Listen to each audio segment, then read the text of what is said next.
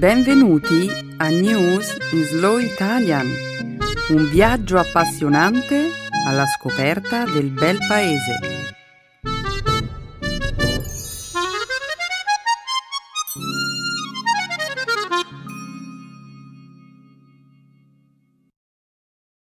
Oggi è giovedì 4 maggio 2017. Benvenuti al nostro programma settimanale News in Slow Italian. Un saluto a tutti i nostri ascoltatori. Ciao Benedetta, un saluto a tutti. Nella prima parte del nostro programma, oggi vedremo com'era la situazione in Francia lo scorso primo maggio, a una settimana dalle elezioni presidenziali. Parleremo poi di un accordo raggiunto dal Congresso degli Stati Uniti domenica sera, che consentirà di finanziare le attività del governo federale ed evitare così uno shutdown. Più avanti vedremo come un gruppo di ricerca britannico abbia sviluppato un test basato sull'analisi del DNA, che potrebbe consentire di prevedere la possibilità di recidiva del cancro con un anno di anticipo rispetto ai test convenzionali. Infine, concluderemo questa prima parte del programma con una notizia che arriva da Los Angeles, dove è appena stato inaugurato un museo dedicato al gelato. Un museo dedicato al gelato? A Los Angeles? Sì, hai intenzione di comprare un biglietto, Stefano? Che dire, è sicuramente un'idea allettante, Benedetta, ma è un gelato un po' costoso, non è vero? certo. Comunque avremo modo di approfondire questa notizia tra un attimo, Stefano. Ora continuiamo a presentare il programma di oggi. La seconda parte della trasmissione sarà dedicata, come sempre, alla cultura e alla lingua italiana. Il segmento grammaticale ci illustrerà, con numerosi esempi, l'argomento che abbiamo scelto di esplorare questa settimana. Il pronome indefinito tutti. Infine, concluderemo questa prima parte della puntata con una nuova espressione idiomatica. Essere una patata bollente. Benissimo, io sono pronto per cominciare, Benedetta. Ottimo, Stefano. In alto il sipario.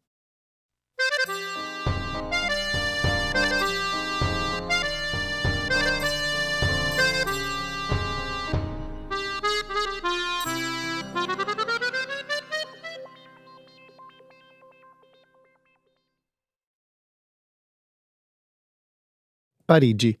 In un clima preelettorale, Violenti scontri interrompono la marcia del primo maggio. Lo scorso lunedì la tradizionale marcia del primo maggio ha assunto un tono violento a Parigi. Alcuni giovani mascherati hanno gettato delle bombe Molotov contro la polizia, la quale ha reagito con lancio di gas lacrimogeni. Sei agenti di polizia sono rimasti feriti. Gli scontri mettono in evidenza, ancora una volta, le profonde divisioni che attraversano la Francia a livello politico e sociale, mentre si avvicina all'orizzonte il secondo turno alle elezioni presidenziali, che avrà luogo domenica prossima. Molte delle persone che hanno partecipato alla marcia, che era stata organizzata dai sindacati francesi, hanno colto l'occasione per protestare contro la candidata di estrema destra Marine Le Pen. Alcuni hanno esortato i manifestanti a votare per Emmanuel Macron, il candidato centrista. Altri hanno invitato gli elettori ad astenersi dal voto, sottolineando come nessuno dei due candidati rappresenti davvero gli interessi dell'elettorato francese.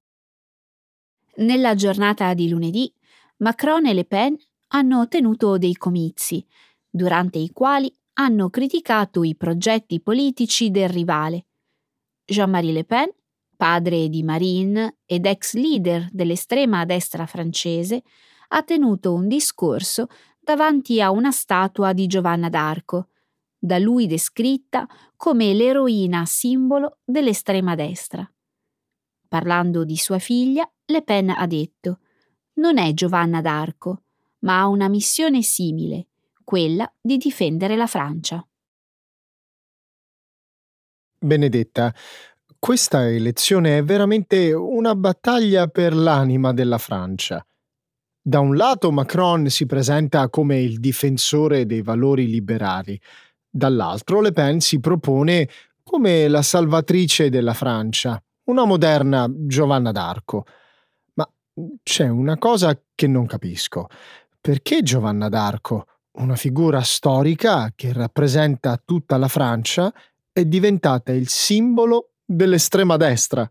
In realtà l'estrema destra non è l'unica a voler usare l'immagine di Giovanna d'Arco a fini simbolici. Anche la sinistra ne ha fatto un simbolo. Ispirandosi alle sue umili origini e al tradimento della classe aristocratica? Sì. È davvero difficile trovare un partito politico francese che non voglia essere legato all'immagine di Giovanna d'Arco. In ogni caso, oggi Giovanna d'Arco viene molto spesso associata a Le Pen e all'estrema destra, che la promuove come un simbolo del nazionalismo francese e della lotta contro l'influenza straniera. Giovanna d'Arco, nel corso della sua vita, si oppose all'oppressione straniera e, dopo tutto, non è così che l'estrema destra dipinge la situazione attuale dicendo che il popolo francese oppresso dai musulmani e dagli stranieri che vivono in Francia? Ah, scusa Stefano, ma questa è un'assurdità. Certo, ma uh, questa non è la mia opinione, è la retorica con la quale l'estrema destra francese rivendica un legame con Giovanna d'Arco. Beh, il fatto di riciclare le glorie della storia nazionale per promuovere le battaglie politiche contemporanee offre la possibilità di proiettare su queste figure qualunque concetto si voglia. In realtà non sappiamo che cosa penserebbe Giovanna d'Arco se fosse viva oggi.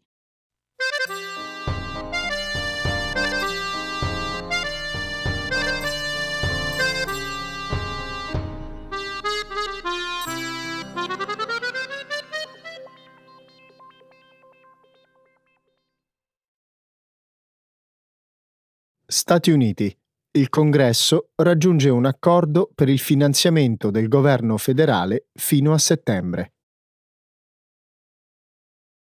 Nella serata di domenica, i leader del Congresso statunitense hanno raggiunto un accordo che consentirà di evitare lo shutdown del governo, così come di finanziare lo svolgimento delle attività governative federali durante i prossimi cinque mesi.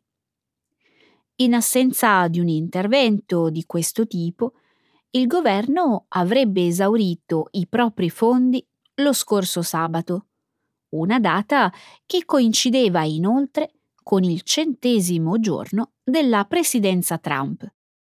Tuttavia, grazie a una legge provvisoria, è stato ora esteso il margine temporale per i negoziati in tema di bilancio. L'accordo, che prevede uno stanziamento complessivo di mille miliardi di dollari, non include alcun tipo di finanziamento per una delle principali promesse della campagna Trump, il muro al confine con il Messico. Ad ogni modo, l'accordo prevede un aumento di 1,5 miliardi di dollari nel settore della sicurezza delle frontiere e un incremento di 15 miliardi di dollari nel budget per la difesa. L'aumento di fondi destinati al settore della difesa rappresenta soltanto la metà di quanto richiesto dal presidente Trump, ma segna comunque un incremento di 25 miliardi di dollari rispetto alla spesa dello scorso anno. La scorsa settimana l'amministrazione Trump ha abbandonato alcune delle sue richieste, come lo stanziamento di una somma per la costruzione di un muro al confine con il Messico e l'interruzione delle sovvenzioni federali per l'assicurazione sanitaria per i cittadini americani a basso reddito.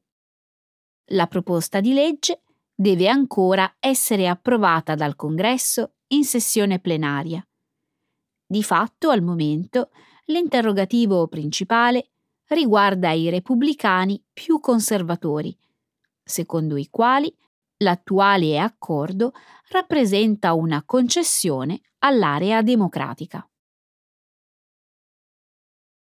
Sebbene Trump abbia cercato di descrivere questo risultato come una grande vittoria, io dubito che questo accordo lo renda particolarmente felice. Perché? Beh, molte delle sue priorità, il muro al confine con il Messico, la creazione di una task force per la deportazione degli immigrati illegali, il drastico taglio dei finanziamenti nel settore scientifico, non si riflettono in questo disegno di legge. Insomma, non c'è da meravigliarsi se alcuni repubblicani si sentono traditi. Ad ogni modo, non possiamo parlare di una completa sconfitta.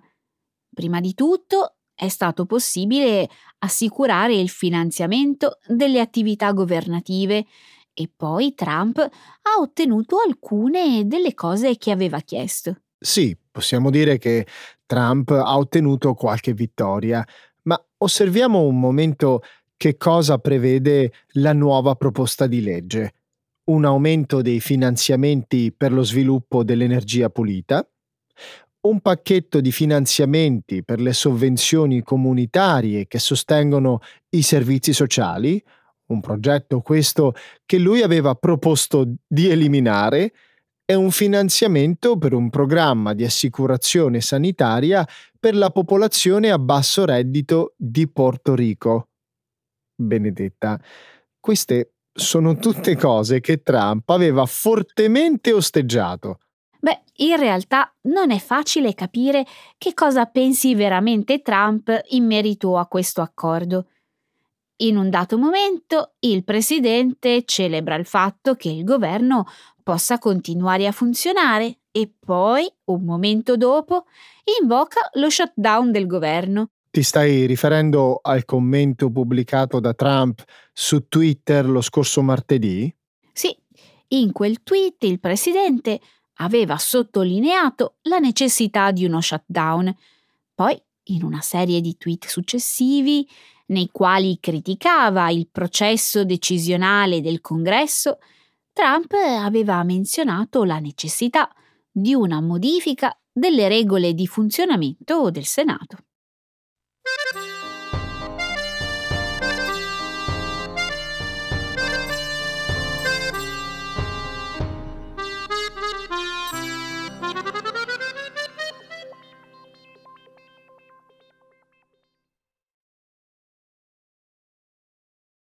Un'analisi ematica rileva la probabilità di recidiva del cancro con un anno di anticipo rispetto ad altri metodi. Secondo un team di ricercatori risidenti nel Regno Unito, un test ematico può contribuire a predire il rischio di recidiva del cancro al polmone con un anno di anticipo rispetto alle normali ecografie. I risultati dello studio, che sono stati pubblicati online sulla rivista Nature lo scorso mercoledì, potrebbero condurre allo sviluppo di un trattamento più efficace di questa patologia, che attualmente rappresenta la principale causa a livello mondiale dei decessi legati al cancro. Il test consente di rilevare il DNA mutato che viene rilasciato nel flusso sanguigno dalle cellule tumorali morenti. In un test clinico realizzato su 100 pazienti affetti da tumore al polmone, i ricercatori hanno osservato un drastico aumento del DNA mutato nei campioni ematici provenienti da pazienti che poi, nei 12 mesi successivi, avevano presentato segni di recidiva.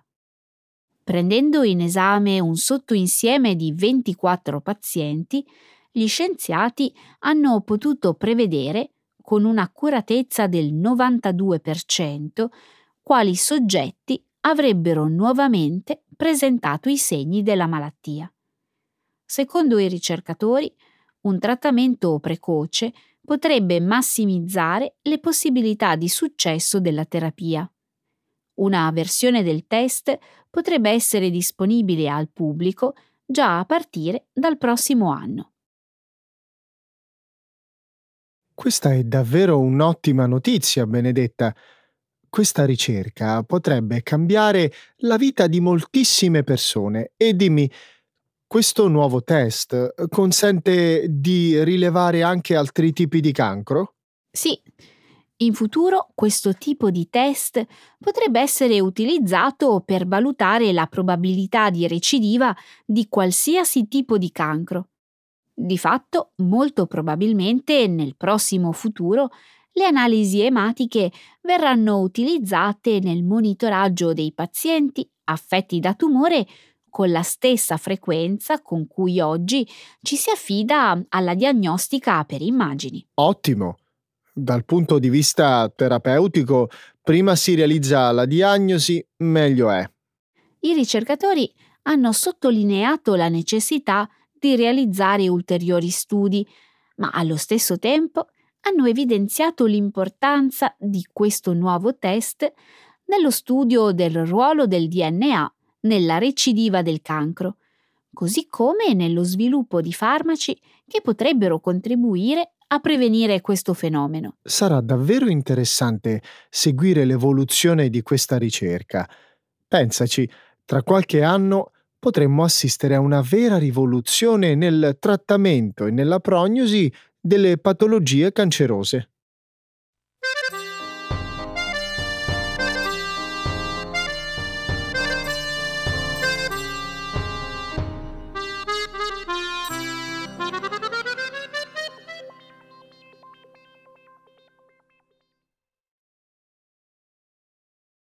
Si inaugura a Los Angeles un museo del gelato.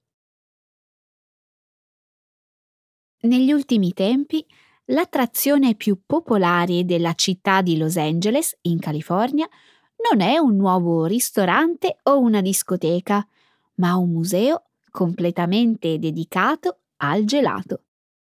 Il Museo del Gelato, che è stato inaugurato lo scorso 22 aprile, offre al pubblico 10 gallerie decorate con colori vivaci e dettagli fantasiosi ispirati al mondo del gelato. Tra le installazioni del museo ci sono dei giganteschi ghiaccioli in plexiglass che sembrano fondersi nelle pareti, una palma artificiale con il tronco fatto di cialda e una piscina riempita con 100 milioni di confetti di plastica colorata. Una serie di profumi dolci creati in laboratorio e ispirati al gelato riempiono la maggior parte delle sale. Nel prezzo del biglietto d'ingresso, 29 dollari per gli adulti e 18 per i bambini e gli anziani, sono compresi due gelati a sorpresa offerti da alcuni caseifici di Los Angeles. L'anno scorso il museo aveva aperto una sede temporanea a New York. Anche la sede di Los Angeles sarà temporanea. La struttura attuale dovrebbe rimanere aperta fino alla fine di giugno. Poi, come hanno annunciato i fondatori del progetto, il museo continuerà a viaggiare di città in città al momento i biglietti per la sede di Los Angeles sono esauriti. Benedetta, io sono un po' confuso. Non capisco bene quale sia l'obiettivo di questo museo. I visitatori imparano qualcosa sul gelato? Io direi che questo progetto assomiglia di più a un museo d'arte, Stefano, o a un paese delle meraviglie. Uno dei soci fondatori ha detto che tra i suoi sogni d'infanzia c'era quello di visitare un luogo di questo tipo. Insomma, io penso che questo museo voglia semplicemente offrire un'occasione di svago. Beh, in effetti un bel tuffo in una piscina piena di confetti colorati assomiglia molto ad uno dei miei sogni d'infanzia e confesso che è una cosa che non mi dispiacerebbe fare nemmeno oggi. Allo stesso tempo, però, l'idea mm, ha tutta l'aria di essere una trovata ad effetto, non è vero? Sì, può darsi, ma dopo tutto, che problema c'è? A giudicare dalle foto che ho visto online, i visitatori del museo sembrano davvero felici. O magari si tratta di un luogo pensato per avere successo sui social network. In che senso? Beh, un luogo dove ci si può fare un selfie in una piscina piena di confetti colorati o davanti ad un ghiacciolo artificiale. Ad ogni modo, per 29 dollari io mi aspetterei qualcosa di più. Stefano, e io che pensavo che ti sarebbe piaciuta l'idea di un museo del gelato. Quindi, secondo te, questo progetto dovrebbe avere un obiettivo più serio? Beh, non esageriamo, Benedetta. Quello che volevo dire è che mi piacerebbe imparare qualcosa magari qualcosa sulla storia del gelato o sulla sua evoluzione.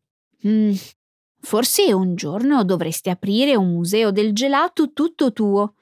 Con tutti gli appassionati di gelato che ci sono nel mondo, di certo ci sarebbe posto per un museo in più.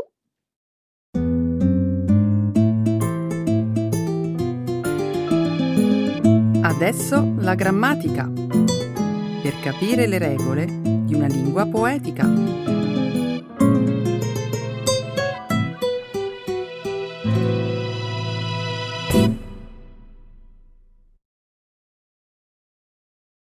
The indefinite pronouns. Tutti. Ti va se adesso parliamo degli illuminati e del nuovo ordine mondiale? Adoro parlare di complotti, organizzazioni segrete e teorie misteriose. So davvero tutto in merito. Mettimi alla prova. Mm, non so molto sugli illuminati, ma se ti piacciono gli intrighi e le teorie un po' strampalate, potremmo parlare del giallo che circonda la vera identità di William Shakespeare. Volentieri. Penso che questo argomento possa interessare un po' tutti. Cominciamo col dire che da più di 400 anni studiosi di tutto il mondo ipotizzano che Shakespeare non fosse una persona in carne e ossa, ma lo pseudonimo di un altro autore, desideroso, per misteriose ragioni, di non rivelare la propria identità al pubblico. Sbaglio o molti pensano che dietro al nome di Shakespeare si celi Sir Francis Bacon. Non ti sbagli. Fino a qualche anno fa lo credevano un po' tutti, ma da qualche tempo il nome più accreditato tra i sostenitori di questa teoria è quello di John Florio, un intellettuale piuttosto celebre di epoca elisabettiana. Aspetta un momento, ma Florio non è un cognome italiano? Sì, esattamente. Infatti, sebbene sia stata l'Inghilterra a dare i natali a John Florio, le sue origini erano italianissime. Suo padre Michelangelo era un ex frate fiorentino molto colto, costretto a trasferirsi a Londra per sfuggire all'Inquisizione dopo la sua conversione alla dottrina protestante. Molto interessante. Mi spieghi perché si pensa che sia proprio John Florio a celarsi dietro al nome di Shakespeare? Te lo dico subito. A molti studiosi pare impossibile che un paesanotto di Stratford upon Avon, come Shakespeare, conoscesse tanto bene la letteratura, la cultura, la legislazione e persino la geografia italiana. Per non parlare poi della sua vasta conoscenza della vita aristocratica, della filosofia, della Bibbia e delle lingue, che conosceva nonostante non fosse mai uscito dall'Inghilterra. Vabbè, questi dubbi nascono perché non esiste una documentazione accurata sulla sua vita. È vero. Questo è proprio uno dei motivi che incuriosisce gli studiosi. Com'è possibile che di un genio come Shakespeare siano rimasti così pochi documenti sulla sua vita, se fosse una persona realmente esistita? Secondo alcuni, la risposta a tutte queste domande sarebbe proprio John Florio. Che si sa di questo John Florio? Confesso di non sapere chi sia. Florio era un poligrafo, un traduttore e un lessicografo. Frequentava la corte reale ed era persino un poliglotta. Insomma, era un maestro dell'eloquio forbito, un uomo dotato di grande creatività, capace di inserire nel dizionario inglese più di mille parole. Per quale ragione Florio avrebbe dovuto tenere nascosta la sua identità? Beh, perché era al servizio della corte reale e a quell'epoca tutti sapevano che era sconveniente per un intellettuale di quel rango firmare opere teatrali. Ma eh, questa teoria non mi convince per niente. Il fatto che John Florio fosse un illustre intellettuale e possedesse un'approfondita conoscenza dell'Italia grazie al padre, non lo rende, a mio giudizio, l'autore delle opere di Shakespeare. C'è di più. Sembra che nelle tragedie shakespeariane si trovino moltissimi neologismi inventati da John per tradurre in inglese le opere italiane. Scusa se insisto, ma secondo me queste sono soltanto speculazioni. Credo che tutti saranno d'accordo con me. Ok, probabilmente hai ragione tu.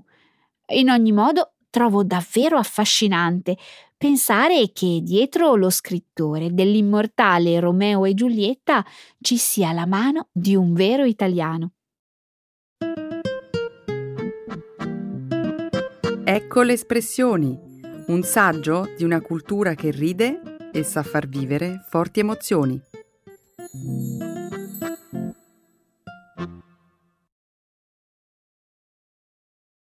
Essere una patata bollente. To be a hot potato. Sai dove mi piacerebbe moltissimo andare in vacanza la prossima estate? Dove? Alle Isole Eolie. Alcuni amici ci sono stati l'anno scorso e mi hanno detto che l'arcipelago siciliano è uno dei più belli d'Italia. Tu pensi che sia vero?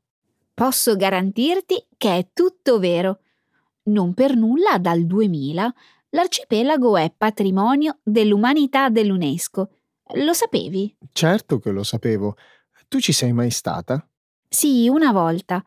Ho trascorso una settimana magnifica, prima sull'isola di Salina e poi sull'isola di Panarea. Una vacanza indimenticabile. Spero di tornare in futuro per visitare anche le altre cinque isole. Perché la prossima volta non organizzi una vacanza in barca a vela? Dicono che sia una bellissima esperienza. Lo farei volentieri. Purtroppo tempo fa ho scoperto di soffrire il mal di mare. Che peccato. Beh, mm, vorrà dire che visiterai le altre isole da terra. Sarà una bellissima vacanza in ogni caso. Se ti piace andare per mare, forse dovresti organizzarla tu una bella vacanza in barca. So che ci sono tante agenzie che organizzano il giro delle olie in barca a vela. Sì, lo so. Gli amici di cui ti parlavo prima eh, l'hanno fatto e ne sono rimasti entusiasti. Mi hanno raccontato di aver visto anche dei delfini mentre navigavano. Sembra che sia piuttosto comune incontrarli. È vero, ho letto recentemente che nelle acque profonde delle Eolie delfini, capodogli e tartarughe sono in aumento. Questa è una buona notizia. Adoro i delfini. Tutti adorano i delfini, ma vuoi sapere una curiosità? Questi simpatici mammiferi hanno creato una situazione piuttosto spiacevole per gli abitanti delle isole. Non ci crederai, ma è diventata una vera patata bollente. Non capisco in che senso è diventata una patata bollente. Pare che i delfini stiano diventando un bel problema a causa della loro voracità e scaltrezza. I pescatori della zona sono piuttosto preoccupati per ciò che sta accadendo. Non mi dire che i delfini hanno mangiato tutto il pesce delle olie. No, non ancora. Pare però che abbiano preso l'abitudine di entrare nelle reti dei pescatori e di mangiare tutto il pesce pescato. Poveri pescatori. Eh sì, immagino il loro disappunto nel tornare a casa con le reti vuote dopo una faticosa giornata di lavoro. Questa sì che è una patata bollente. È una situazione piuttosto allarmante che sta mettendo in seria difficoltà le famiglie dei pescatori e anche la fragile economia locale. Che patata bollente. Non avrei mai pensato che delle creature meravigliose come i delfini potessero creare problemi così gravi. Esiste una soluzione all'ingordigia dei delfini? So che alcuni ambientalisti hanno proposto di installare sulle imbarcazioni dei dissuasori acustici per allontanare i delfini, ma non so se questa idea abbia funzionato. Beh, allora bisogna fare subito i biglietti e andare alle isole Olie per controllare di persona come si è evoluta la situazione. Ottima idea, Stefano. Mm, c'è un problema. Ho già organizzato un altro viaggio ad agosto e mi sento uno spendaccione a farne due. Sai cosa ti dico, Stefano? Si vive una volta sola. E se te lo puoi permettere, perché non farlo? Mi hai convinto. Eolie, sto arrivando!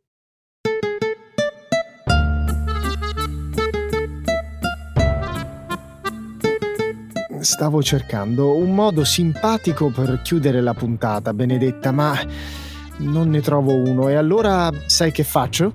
Ti passo la patata bollente. Sei sempre il solito, Stefano. Dai, salutiamo i nostri ascoltatori. Buona settimana a tutti. Ciao, alla prossima!